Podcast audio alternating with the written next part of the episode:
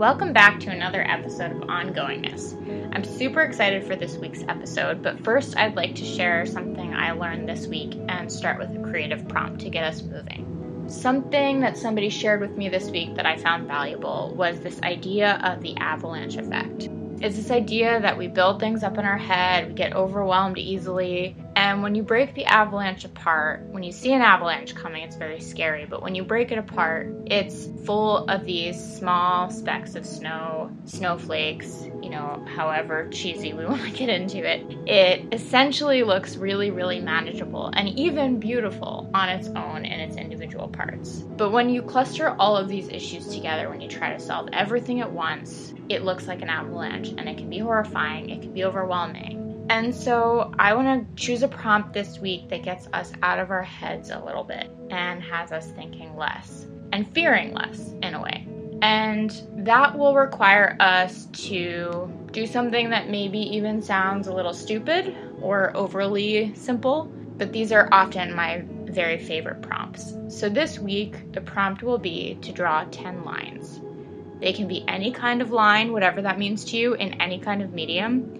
It can be pencil, it can be gouache, it can be glitter and glue, it can be lipstick, it can be collage, it can be literally anything. And if you feel like sending those images that you make, I'll call them, those that line work to us to have us share out in the coming episodes, you can do that at ongoingnesspod at gmail.com. This is totally optional, but if you want it, it's here.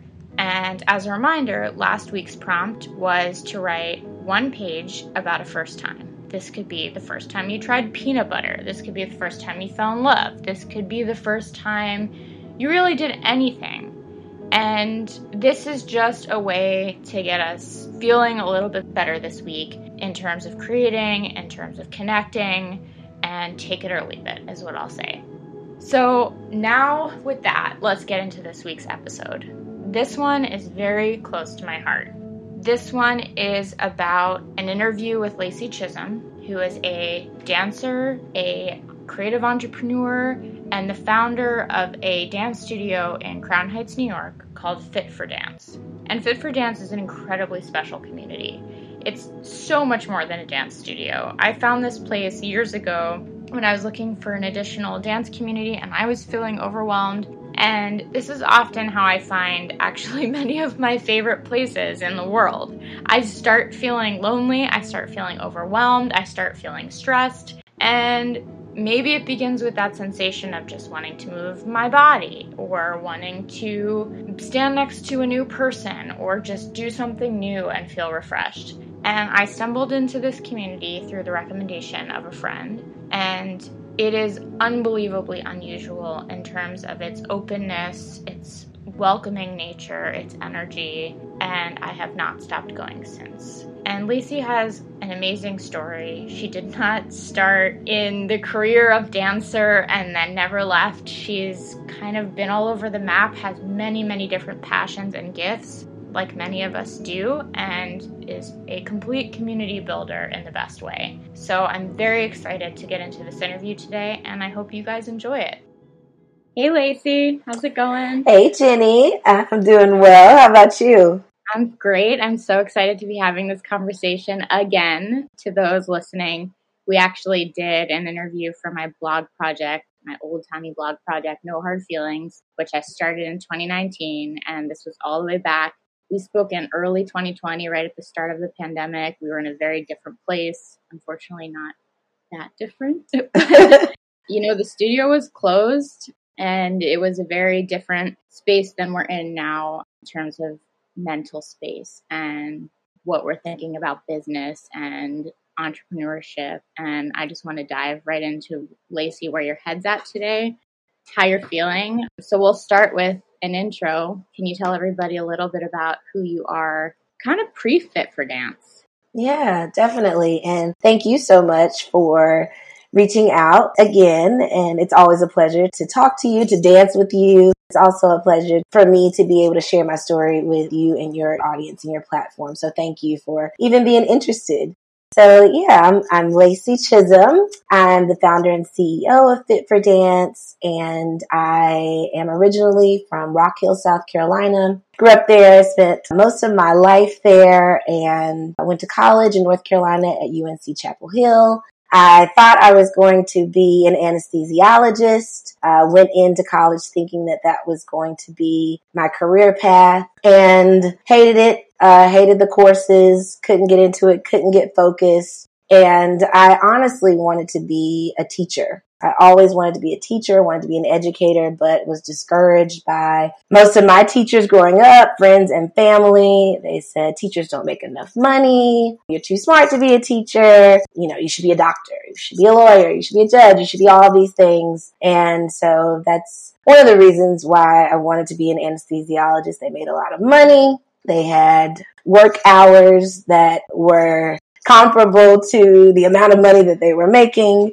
And I thought that that was going to be my career path and had an epiphany while I was in college and reached out to my parents and I was like, I don't want to do this. I'm going to figure out life and figure out what I'm going to do. And so I played with a lot of different majors. I thought I was going to do education and changed my mind and went into journalism and to advertising. And I really enjoyed, enjoyed that. So I stuck with it.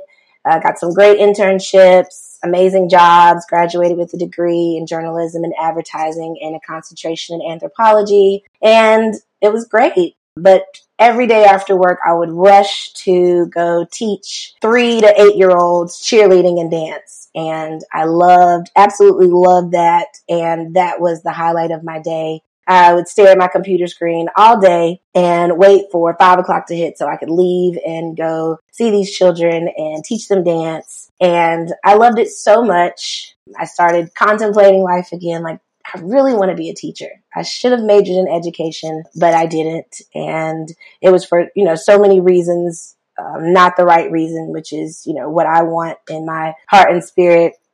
And so I reached out to every school within two hours driving distance of where I lived in North Carolina. And one school got back to me and uh, they were actually 15 minutes away from my house. And I had an interview and they hired me as their second grade teacher. And I was so excited. I was ready. And it was a challenging group, um, but I loved them so much. They were all below grade level. And by the end of the year, they were all reading at grade level. They were doing amazingly well. And I realized that I had a gift of working with children, not only just in dance, but in education as well. I had seen a PBS special about a charter school in New York called Achievement First, and I really liked the mission. I liked what they were doing, and I decided to apply and actually backtrack when I was working in advertising, I'd applied for the school and they said, we really like you. However, you don't have any teaching experience. So if you had at least one year teaching experience, we could possibly consider you. And so that's when I, I got the job at the charter school, did that one year. I was teacher of the year, first year, and I reached back out to the school in New York and said, Hey, I did it. I have one year of teaching experience. I'm ready to teach for you in New York. So they granted me an in-person interview and I took that as my ticket to New York. And I said, well, I'm moving. I know I'm going to get the job. I'm just going to pack up and move. I didn't know anybody here. I had one friend from college that lived here that I was in touch with every now and then. And then I had one family member, but it was an aunt through marriage and she and my uncle were no longer together. So I really didn't have community here and I decided to just do it. Something was calling me to come to New York. So I did it. Got the job at the charter school as the reading and dance teacher and loved it. Kids did amazingly well, put on shows. I met amazing people and I love the community they were opening a middle school. I'd stuck with those kids from second grade through fourth grade, and they were opening a middle school. And I said I wanted to travel with those kids. I wanted to go to the middle school with them and be their founding dean. So, along with the founding principal, we created the school opened it in East New York. We hired all the teachers, the rest of the staff, and I was the dean and I also taught dance and I also taught some social and emotional learning programs and really had a wonderful community there. I wanted to increase the impact I was having in communities and took a job with another organization that helped aspiring teachers and school leaders open their own schools and establish playbooks to create their own schools and did that for a few years. And within that time, I'd actually gained 65 pounds. I was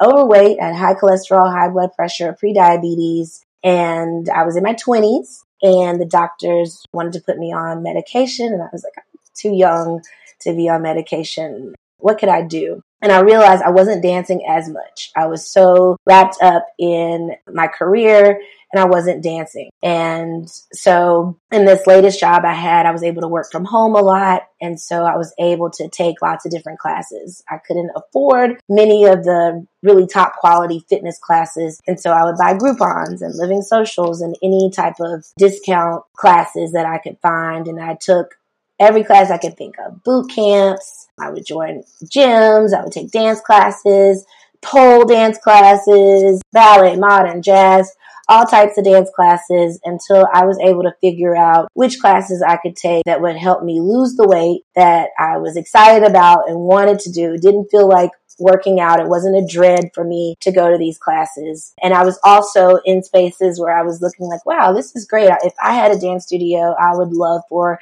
it to have these things. And so it became a possibility. I was like, wow, I could open a dance studio. I didn't think it would be in New York. I thought I was going to move back home and do it. But then an opportunity came for me to compete in a business plan competition at the library. And I said, you know what? I'll try this out. Even if I don't win, at least I'll have a, a plan. And so I did the business plan competition at the library and it was a really amazing experience allowing me to put all my ideas on paper and really meet a lot of amazing people. They paired us up with mentors and various organizations that provided resources and I met some really incredible people who I still keep in contact with today that helped me and guided me throughout the process. So one of the major projects in the business plan competition was to price out the storefront, get your budget. And because I wasn't from New York, you know, looking at these prices of commercial spaces, it just seemed overwhelming. And it was like, I could never afford that. So I was just putting those numbers into the plan and you know, wasn't really thinking that anything would come from it so quickly. But one of the realtors, I had to reach out because sometimes in the listings they don't put the the price. So I reached out to the realtor to ask, you know, what was the price of one of the the spaces, and she said, "Why don't you come look at it?" And it was in my neighborhood. It was only maybe five six blocks away. So I said, "Oh, I have time to do that. I'll go look at it." And I went to the space and looked at it and it was really nice. And I was like, yeah, this is, this is great. This would be a great space. And I said, I'll, you know, I've got the information I needed. I'll put it in my plan. And she was like, well, this is your space. This is your dance studio. This is going to be your dance studio. You're going to move here. And I was like, yeah, that sounds great. One day, maybe one day. And then she went outside and she started telling the neighbors hey, this is Lacey. She's going to open a dance studio here. I was like, this lady's crazy. Like, I'm not opening a dance studio here. I'm not prepared. I'm just getting information. But she was just introducing me to everybody. And she was like, no, this is your space. And I thanked her. And I was like, you know, that was, that was really nice of you. And, you know, hopefully one day we'll meet in the future when I'm actually ready to have a space. She reached out to me maybe two or three weeks later and she was like, Did you, you know, submit your plan for the competition? And I said, Yes. And she said, Actually, could I see a copy of it? The landlord is interested in, in, in seeing it. And she was like, Could you also put an offer in? And she was like, Don't worry, just, you know, just put something. Don't worry about it. It's just, you know, informational purposes. And so I did so. And maybe a few days later, she was like, Guess what? The landlord wants you. He wants you to take the space you should do it. And I was like, whoa. But I had the plan and the plan, you know, was, was step by step everything I wanted to do. And I said, you know what? I'm going to do it. I'm going to, I'm going to go for it. And I told the, the job I was working for at the time that I was going to resign and this was what I was going to be doing. And, and they said, no, no, no, no, no. we really need you. Do you think you could do both? You won't have to come in. You always get your work done. You can make your own schedule. Just, you know, we, we want you to stick around for a little bit longer, but we also believe in your dreams and you know, we'd like to, to, continue to support you, but you know, you're doing really great work and, and we like to keep you on. So that was a blessing that I was able to have so much flexibility and still have some income coming in as I was starting this business. So that was, that was wonderful. And I signed the lease in December of 2015 and I gave myself two months to get the space together and really plan the grand opening and the ribbon cutting and get all the things necessary that were in my plan that I needed to open. It was great. It started out great. We, I had three teachers in the beginning. Um, I was teaching most of the classes and then I'd hired three other teachers to do different styles, yoga and stretching. And then I'd also hired my dance teacher, Piniel, who's still with us, uh, to do the Haitian dance, uh, because I love that class so much. And he was such a master teacher and definitely wanted him on my staff. And so things went, went really, really well. And lots of different changes in that first space, but that was how we were able to, to get that, that first space. And it was just a whirlwind of events that led up to it. And, you know, it's still really unbelievable that it happened so quickly. And I was just really, really excited about it, but definitely didn't think that it would be like this. I have so many things to say and so many thoughts because you just gave so much. So thank you for your honesty and just all of that backstory, which is so critical to how we got here today. And obviously, there's so many more years of as we talked about with the initial blog interview, the putting together this space with a limited budget and different struggles of, you know, pulling the community together and moving spaces. And so much has happened since then. And we'll get into that. But so many thoughts. the first being, you did something really incredible. I mean, many things incredible. Like, what can't you do, Lacey, honestly? But you started with this sort of practicality, it sounds like, which I think happens to a lot of us, where we have this dream, we have this like innate thing we really love to do. We kind of know early on what we really love doing. And whether it's practical or not in this societal context, whether we think it's going to make us money or what whatnot, or build a community or whatnot, it's really interesting to see how the more people I talk to, the more I realize like the happiest people and I think the luckiest amongst us. Maybe I'll be like crucified for this for saying this something controversial, but it seems like the harder you work for those kind of gut feelings, like to for that joy that you know, like like you said, when you were going from your advertising job to teaching the dance studio, you just kind of knew that that's where your joy was coming from. Mm-hmm. And that's where you kept kind of returning back to. That like inner truth if we're lucky enough to be able to tap into it or to meet somebody who has enough to make it their life career or their whole world, it's just kind of incredible to watch, to witness, and to be a part of. So the fact that you made that decision so early, too, you know, in college, I feel like I'm many years out of college and I'm still kind of working through my passions and the many things I like to do, and so many of us are. And I know it wasn't so simple as, okay, I just turned a page and now I'm in this new chapter and it was a clean cut transition. Right. You went all of these major changes and they were all decisions you made that I'm sure came with a lot of turmoil and you did them anyway. So I would love to talk about, you know, when we're kids, we have that very clear gut intuition, I'll call it. Mm-hmm. We know what we like, we're very honest, what was little Lacey like in relation to knowing that dance was something that brought you a lot of joy? Like, what are some early memories for you? Little Lacey is very similar to Big Lacey. I been dancing since I was four years old. Well, actually, my mom said I was dancing in her belly. And even when I was a toddler, just sitting on top of the washing machine or the dryer while she was doing laundry, she said I would like move to the to any beat, to the beat of the of, of the washing machine, to the beat of the dryer. I was always moving. And so when I was able to take dance classes at age three, I stuck with that and danced from three until now. Like always dance was always in dance recitals and competitions and loved, loved, loved to dance. And I also loved to play school whenever it was, you know, my playtime, my imaginary, uh, imaginative time. I had a playroom and I would teach dance classes to my stuffed animals and I would teach school to my stuffed animals. And I would ask my mom to take me to the actual teacher store. Like I didn't want to just get,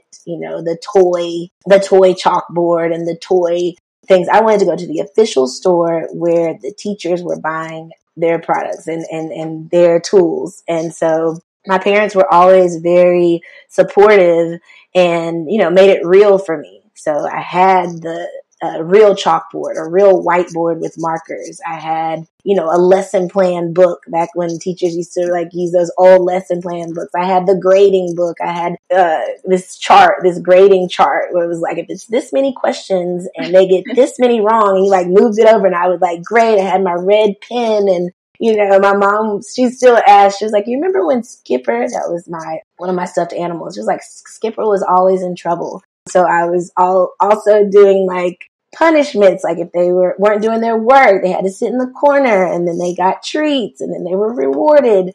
I loved teaching and I loved dance. So that was like what I always did in my spare time as, as a really little Lacey. And then growing up, I stuck with my dance studio until my dance teacher retired. And then when she retired, I felt guilty about going to another dance studio and started focusing on, on cheerleading and dance and did that with the schools.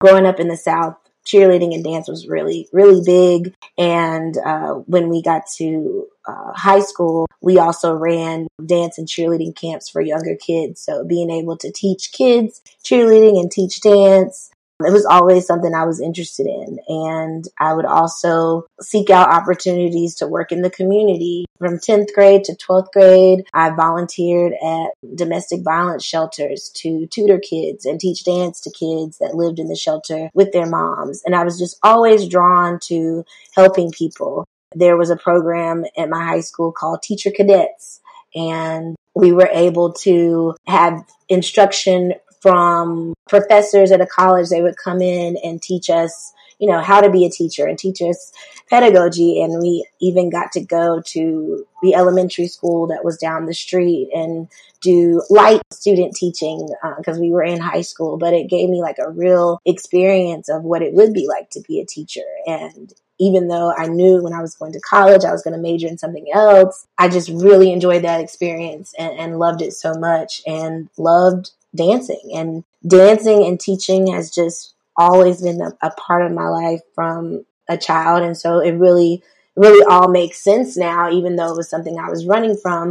But then I'm also just really grateful that, you know, my path did turn to advertising because as I'm starting the business, I'm able to create advertisements and I know marketing and I know all of those things. And it saved me a lot of money that I'm able to do all of those things on my own and not have to hire as many people as I would have had I had no knowledge of, of advertising and marketing and, and all of those things it's really helped out a lot or like building websites and doing all of these things that are necessary for having a business. It just all unfolded in the way that it was supposed to. Even though the past were this way, that way, doing this, doing that, doing this, doing that, it was all for a great reason and it's all helped. And I'm just really grateful for all of the experience that led me here.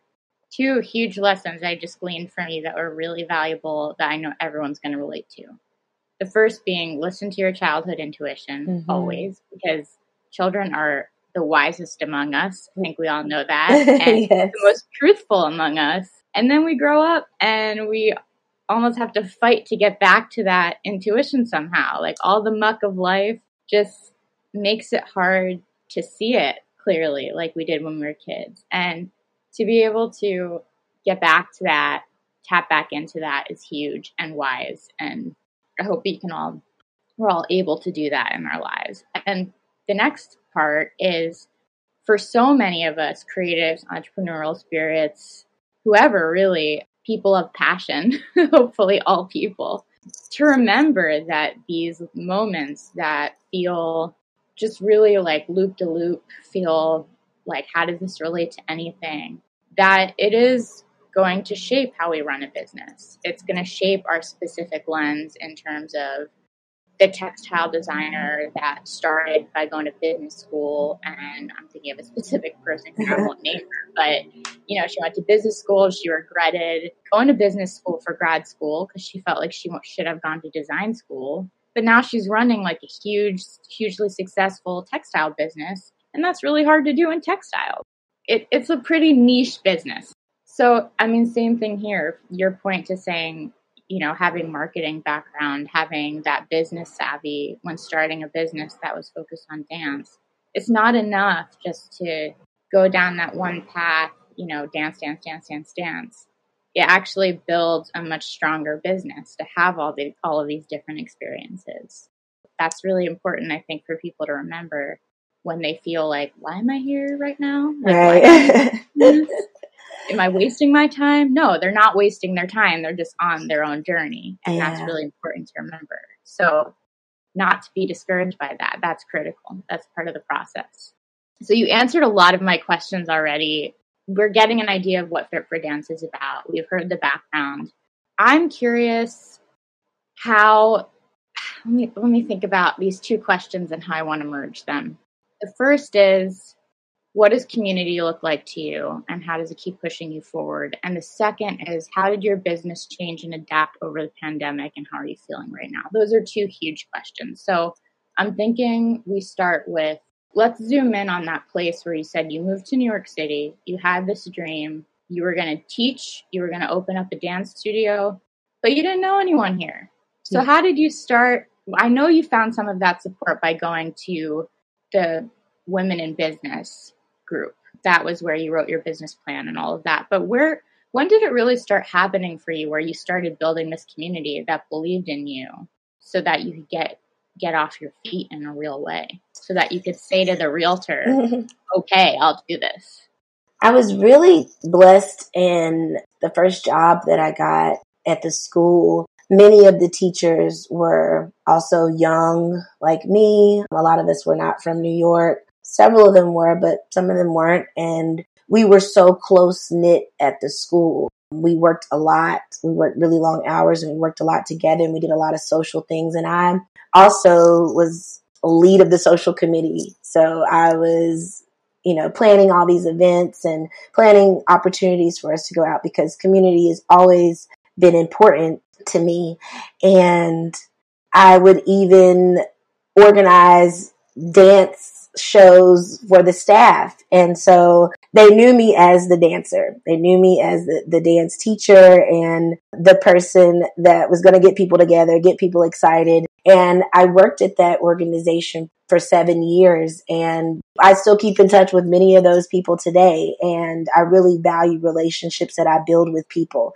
Um, and in every job that I've had, I've kept those relationships with people really close. And even in working with business and, and doing business plan competition, networking and keeping people close and figuring out, you know, who my tribe was and who I was going to keep around me, positive people, energetic people. I've always been able to really figure out who those people were for me and who my who my tribe was. And in doing the business plan competition, I'd also found out about a program called Shape Up NYC. And so I because I had always taught children, I wanted to get some experience teaching adults when I opened the studio. And this program allowed us to go into communities, underserved communities, and teach dance and fitness for free. And I wanted to do that. So I joined that community, met a lot of great people who were also interested in dance and fitness, and started teaching dance in my community and built up a following that way. And when my internship was over, the community center actually hired me. They said, We've never had this many people in our classes. So we want to hire you. And that was amazing. And that pushed me forward too. Like, okay, yes, I really can do this. People want to come. People enjoy this. Not just children, adults enjoy this too. And they followed me and I started renting spaces. Before I got the dance studio, I would rent spaces wherever it was available and, you know, rent a space for an hour to teach a class You know, in the beginning, it might have been like one or two people. It might have just been my friends that met me at the school. But eventually it started, it started growing. And when I became really clear about what the vision was for the dance studio and why I was opening it, it wasn't just like, oh, I just want to dance. It was because I wanted to support my community. I was a perfect example of someone who needed a space to be able to work out and be happy and feel joy when I'm working out, not dread as a black woman who the statistics are really daunting for for black women. We die from preventable diseases every day. So for all those diseases that i told you i was uh, struggling with that's really common for for black women. And i wanted to provide a space for black women to feel safe and comfortable and be able to take these classes because i knew that with 30 minutes of, of activity a day we could decrease these numbers significantly. I also wanted a space where people could feel comfortable and safe and learn about other cultures and build community because that was something that I was seeking. And then I also wanted to create a safe space for children. I knew how important dance was in my life and how it allowed me to meet so many amazing people as a child and as an adult. It allowed me to travel. It allowed me to be able to talk to all different types of people. And even though I think I'm an introverted extrovert, when I'm dancing, I feel like I'm a, a, totally different person. And I knew that many of the children that I worked with that were shy or that had behavioral issues or had any any sort of issue that they they wanted to express themselves that dance could be that opportunity for them. So I wanted to create this space to do all of those things and also give back to the community. It was really important that me bringing these people together would also give back to the community in a way that would be positive,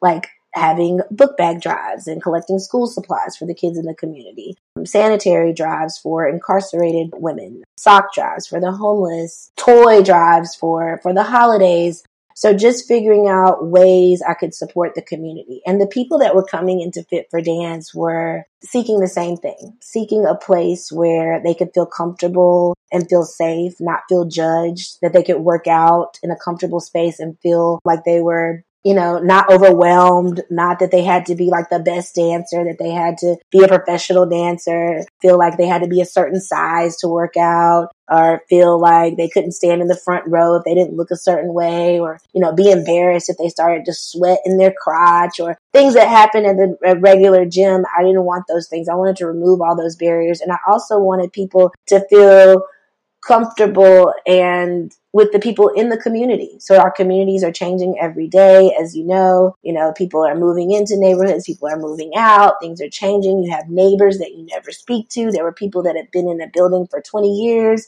lived, you know, on the same floor. yeah. And they never talked to each other. And they met in the studio and then they were going to coffee together and doing laundry together and helping each other so all of those things were really important to me and building fit for dance. I wanted it to be a community and i wanted to be a place that i wanted to come to every day. And so it's been a real blessing to be able to go to work and get up every day and see people that i love love to be around. Most of the people that come to fit for dance they come every day. And sometimes i'm like wow they're going to come again or they're going to take three or four classes a day. They they love it and they say they always say they love the community. They love being there. They feel safe. They feel comfortable. They feel like they can be themselves. And that's really important, especially now. It's just really important to have that community and feel safe and feel like you have a place where, where you belong. First of all, it's so clear how much you love what you're doing. And it always is incredible to me because I've taken, let's say, the same class, Lit Fit, for I don't know, probably 30 times, if not more now. and you're doing often like a very similar routine. And I'm like, how the hell do you have the same energy every time? you know, it's just incredible to me. And I want to I want to describe kind of my first few experiences going to your studio for those listening because it is an incredibly special place and I want to just illustrate that a little bit because I I started dancing when I was 2 or 3 as well. And I stopped dancing pretty young. I would say about 10 or 12. I, let's say I danced about 10 years. But I didn't dance through high school. I didn't dance through college. I felt out of touch with my body. I was in stressful jobs, also similar to advertising, that I just kind of fell into by accident. And I just felt so out of body, like I wasn't myself and I didn't even know how to get back to myself. It was such a strange feeling and I don't I don't even think I was aware until I stepped into the studio and I started to move and I was like I feel a string bean meets that like can't move meets like a waving blow up man that you see outside of like car places and I just felt like wow, I haven't moved like this in a free, joyful way in so long that it almost felt like I was pushing through this like hard shell of wax where I felt so awkward in my body, so shy. And even still, like sometimes I, I'm like fighting that depending on the day I've had. But the progress that I felt that I'd made because of the comfort of your studio and the joy emanating from everyone that's part of the class. I mean, every single person contributes to that and you're leading it. So it's just I want to give credit to everybody in that room. Something really amazing has happened. And I think any anybody who's part of your community, it's it's obvious why we all keep coming back because it's hard to find and it's much deeper than just getting in touch with your body again. It's building a sense of confidence. It's troubleshooting. Yes. It affects every part of your life when you feel better and then you know that no matter how crappy your day is, day you're like, I'm going to dance it out. It's going to be fine. And if I have another bad day tomorrow, I have something to look forward to. It doesn't matter. It doesn't matter what kind of day you're having. So for that to be available, I mean, there's just, it's just magic. I don't know what else to call it. It's magic that happens. Like, it's like you're saying, it's community building, it's wellness, but it's, it's so much more than that too. It's like, it's a really like spiritual movement and it changes you if you do it for long enough, it really changes you and how you relate to yourself and how you relate to other people. And I always walk out of your class and I'm like walking down the street and I'm I feel like I'm on a rainbow and I'm like, hi. Yes, hey. yes. But then when I'm walking to the class, you know, before I take it, I'm just like in a hood, you know, I'm closed off. So it's just this it's like meditation. It's like this practice that we have to keep mm-hmm. push, pushing ourselves to keep up and do. It's not a one time fix. It's really like being part of a community in a really long term way. And that's that was my first experience and that's why I tell everyone to come to your studio. I'm a huge fan obviously. And on the note of wellness, I'd love to end with this this question, which is what is a sign you need to slow down? You're a very busy person. You run your own business, you do a million different things. You just taught a class and now you're doing this podcast, and I know you're teaching at least a few more later. I mean, your days are packed, you're giving all the time. So, how do you know when to slow down? And then, what's something you do to give yourself that? Yeah, how do I know when to slow down? And actually, I'm going to backtrack too to your other question that I, I didn't answer because it is related to the the pandemic. That really yeah. really allowed me to slow down. Kind of forced me to slow down. A major, um, a major pivot. And in the beginning, you know, we had our, you know, last class at the studio and we were all thinking that, you know, we'll be out for a couple weeks and then we'll be back. That's what everybody thought. And what was also incredible was that I'd scheduled some recordings at the studio to record some of the classes um, because we've been thinking about doing some virtual stuff, but it was it had been on the list of things to do for years, but it was always like, oh, we'll get to it, we'll get to it, we'll get to it. And we were able to, to, to record like 10 classes, which was wonderful. And then we shut down and, and we were shut down and we were shut down for a year and a half. And it was like something, something happened in that moment of us being shut down and, you know, realizing like, oh, this is serious. Like, we're not going back for a while.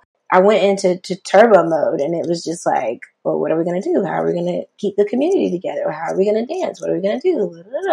You know, all these things. And it was immediately, okay, let's figure out how to go online. Let's figure out how to stream it. Let's figure out how to also have on demand videos. Let's figure out these things. So it was like a bunch of research, calling people that I knew were great with technology and just asking them lots of questions and a lot of troubleshooting and testing things out with students, getting on Zoom and asking them about the audio quality and asking them about the music and figuring it out, failing a lot and being able to get back on. So it took us, and I really can't believe it only took us a week a week after closing before we had the virtual platform up and running for the live Zoom, Zoom classes, for the on demand classes, and being able to record the Zoom classes to put on the platform. And before we knew it, it was like, you know, six months in, a year in, and we were still doing these things. And I was really grateful because people were excited about it and they wanted to do it. And our same community was still showing up and even new people were showing up. So we were getting people from around the country and then around the world. We had some people from South Africa and Senegal and Australia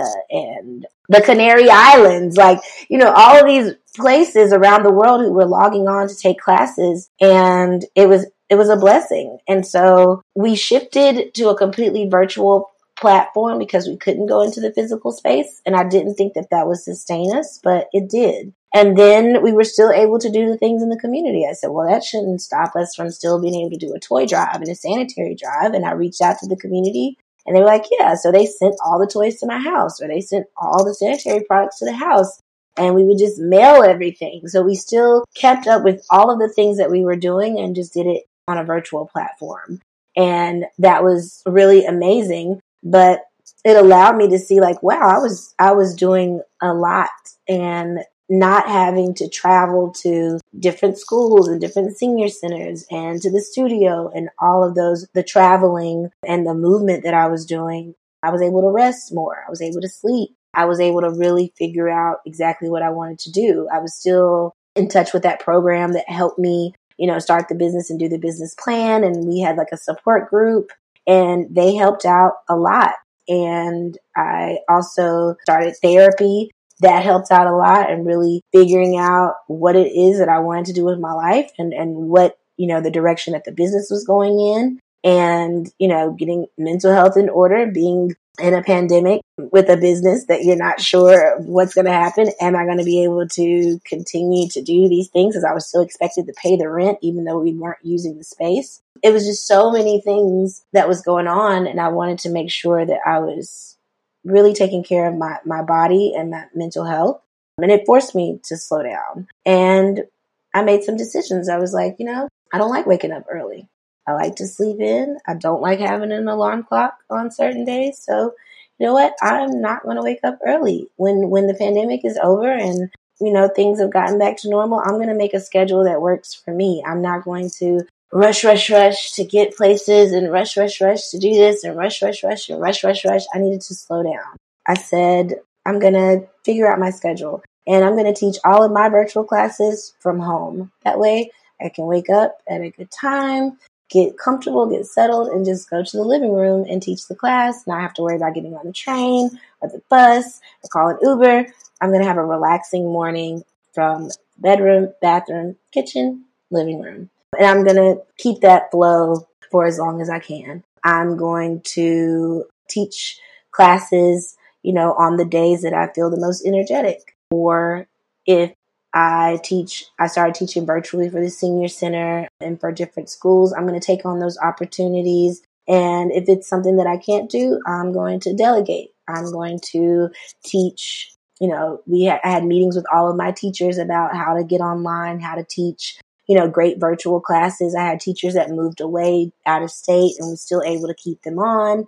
And I was really able to figure out what I wanted it to look like. And I had time to figure out what I wanted the studio to look like as well. I also wanted to have some outdoor classes. And so even before we were able to reopen, I said, we're, you know, I need to figure out how to have outdoor classes. And so we were really blessed uh, to be able to use the rooftop of the Brooklyn Children's Museum. And really, you know, even before we were able to open, just really being intentional about exactly what it is that I want without feeling guilty. Like without feeling guilty. Well, what about, you know, somebody might want to come to the studio at 6 a.m. and, and, and work out. And, you know, being realistic, you know, maybe two or three people might show up to the class, or maybe nobody shows up. And then we're rushing, rushing, rushing to get there and open the gate and blah, blah, and then nobody shows. Whereas 10 or 15 people might show up online virtually. So until we were able to build that out, it's like, you know, having some grace with ourselves too and not saying, well, if I don't do this, then we're not going to have that and this and that. And really saying, well, what does it feel like? Lacey, do you want to get up at 6 a.m.? No, it's not going to work for you. But does April want to get up at 6 a.m.? Yes.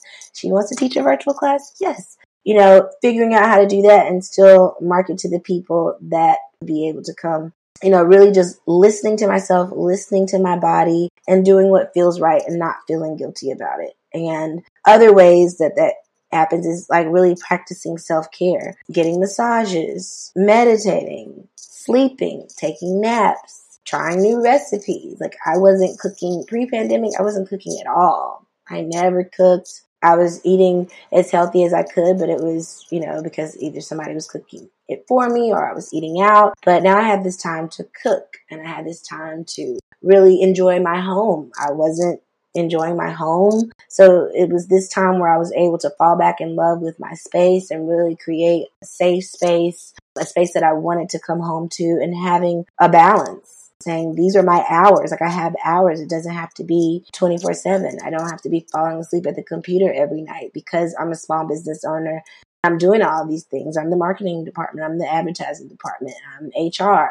I'm teaching. I'm facilities. I'm operations. I'm all of these things. And I enjoy those things, but still making it so it's realistic and I can still have fun. I can still go out with my friends. I can still have dinner. I can go to Broadway shows. So still being able to do those things that bring me joy and travel and not feel guilty about traveling and, and leaving the studio and is everything going to be all right? And really just being able to have that time to slow down and focus and plan so I'm really grateful that even though when the pandemic started, I was just like, oh my God, how am I going to do this? I even contemplated, actually was very close to just walking away from the studio. Um, I, I was like, that's so important. That's because that, that, I mean, of course you had that thought. Nobody knew what the heck was going on. And, you know, you're the le- leader of this ship and we don't know if it's going to be a five foot wave, a 40 foot wave. Right you know, making decisions based off the unseen. I can't imagine how you did it. And that's why I'm so grateful you're able to talk about it so openly. And that's a really important part of the story.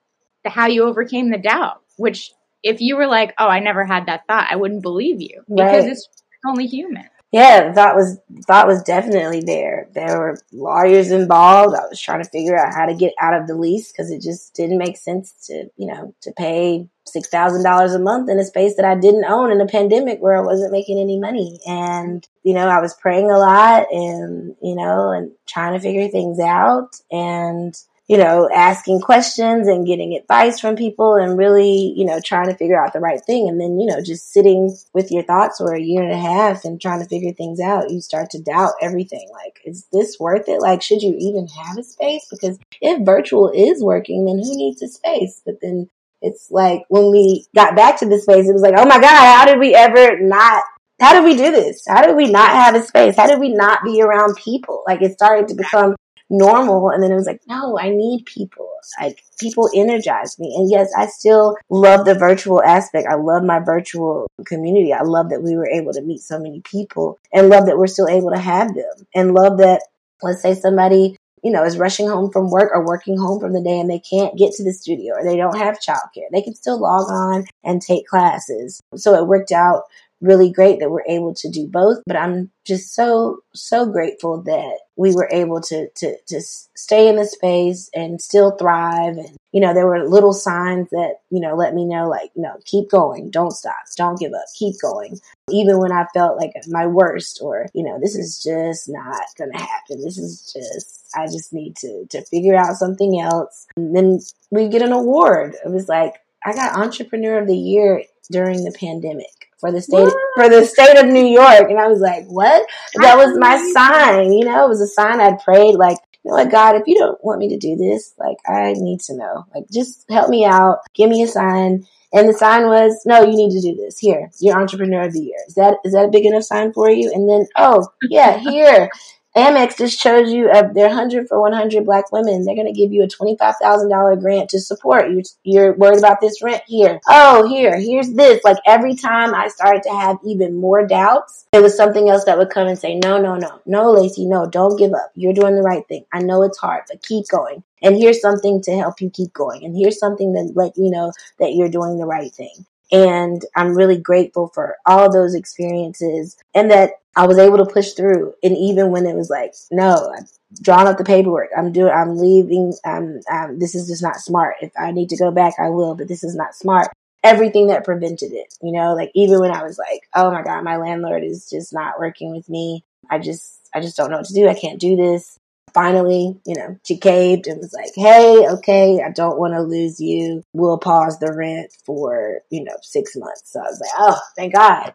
Thank God. When I presented it to her and I was like, you know what? I'm just going to bow out gracefully. I'm going to leave. I just need to make sure that you're not going to come after me and my parents since they're the guarantors. I don't, I didn't have the money. Like they might, you know, come after my parents for their retirement money. I just don't want you to do that.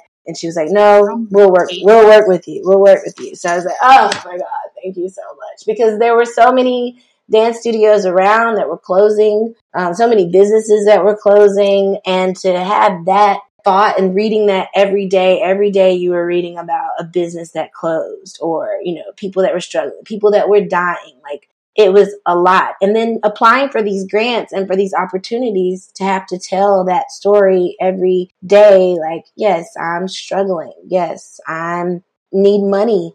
I'm this, I'm that, all of these negative things that you have to continue to say to try to get a grant or right. to get an opportunity. It's not healthy to always talk about those things. You want to talk about positive things. You want to, you know, speak positivity into your life and into, into the space. So to always do that, you know, that has a, an effect on you. And so, you know, just continuing to, to stay positive, keep positive people around me, listen to positive things, therapy, which I had not done before the pandemic. It was something that I said, yeah, I want to do it one day. Oh, and so, so helpful. Yeah, so helpful. Everything and being around great people. So here we are post pandemic you're stronger than ever because you've been through a hell of a lot. And Fit for Dance is a million times stronger than ever, which we can all feel when we come to the classes. It's just the best it's ever been. I hope yeah. you know that. I'm oh, sure you do, you. and I'm sure you feel it. But it's because you've done all of that work that we now get to reap the benefits of that strength and that energy. And it's all there in the classes. So, to those listening, if you live in New York City, Crown Heights, Nostrand Avenue, if you're ever visiting New York City, if you want to join one of the virtual classes from anywhere in the world, Lacey's classes at Fit for Dance. That's fit, the number for it, dance, New York City or NYC.com. I'll leave all the links in the bio so you can find her on Instagram, online. It's just an incredible, as you can tell, an incredible female led community of just amazing, amazing people with some great energy. So thank you so much, Lacey, for sharing your story. Yes, of um, course. Thank you for having me and listening. So grateful. And is there anything else you'd like to share with the audience? Anything you're working on? Any new classes you want to shout out? This is your Oh yeah, I'm I'm so grateful that uh, I've been able to find amazing teachers and amazing instructors that just fit right in. Some of the newer classes that we have on the schedule have just truly been a, a, amazing. Um, we have Robinson. He teaches a class called Rabidai Fit, and so it good. has been so amazing, and it's been sold out goes up so quickly. So really grateful for that. He's a powerhouse. We have Shari Shavarez who teaches an Afro Latin fusion and a flexibility class, and she's been a wonderful addition. And then we also have Kamika Reed who teaches a, a Caribbean heat cardio class, which is really amazing. And they all have amazing energy. And our other instructors that have been there with me for years, their classes are booming. Even in the beginning, we're like ballet and jazz would have a few, you know, they've been, you know, filled to capacity, which has been great. And I will say, you know, when we first came back to the studio in July of 2021, we had this surge of people. It was great. But then when Omicron came back, in all of its various forms. We saw a significant dip um, like in November, December, January, and it was really scary. But end of January and now into February, like you said, Jenny, and I'm glad that, that you said that. So thank you that it feels better than ever. It feels stronger. And I feel that. And it's like we're finally getting back into like a sense of normalcy and it feels really good and we're starting to have you know our events and we're still giving back to the community and it feels like we're in a really good space. Our kids classes are back. The energy of the space is incredible and i'm just really thankful that we are still here and i look forward to seeing you in class jenny and i look forward to seeing everybody here listening. If you are in new york or if you're not and i see you virtual virtually would love love to dance with you and share some of this positive energy with you. And there is something that is in your heart that you are passionate about that you want to do, do it. Do it scared, do it bold, but do it. Thank you, Lacey. You're welcome. Thank you.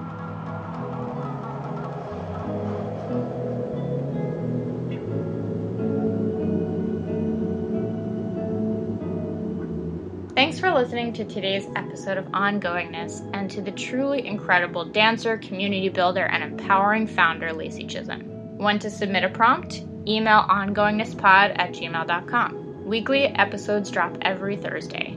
Find the link in our bio on our Instagram at ongoingnesspod or find us on the interwebs at anchor.fm slash ongoingness. The music for this episode was produced by Erica Enriquez, recorded at Shortstack, New York. The sound was edited by Mahogany Cheetah. As always, thanks for listening. If you appreciate this project and want to support it, you can find info on how to do that on our website. And of course, if there's someone inspiring you these days that you'd love for us to have on, send us a DM or email and let us know. Our ears are open. See you for the next one.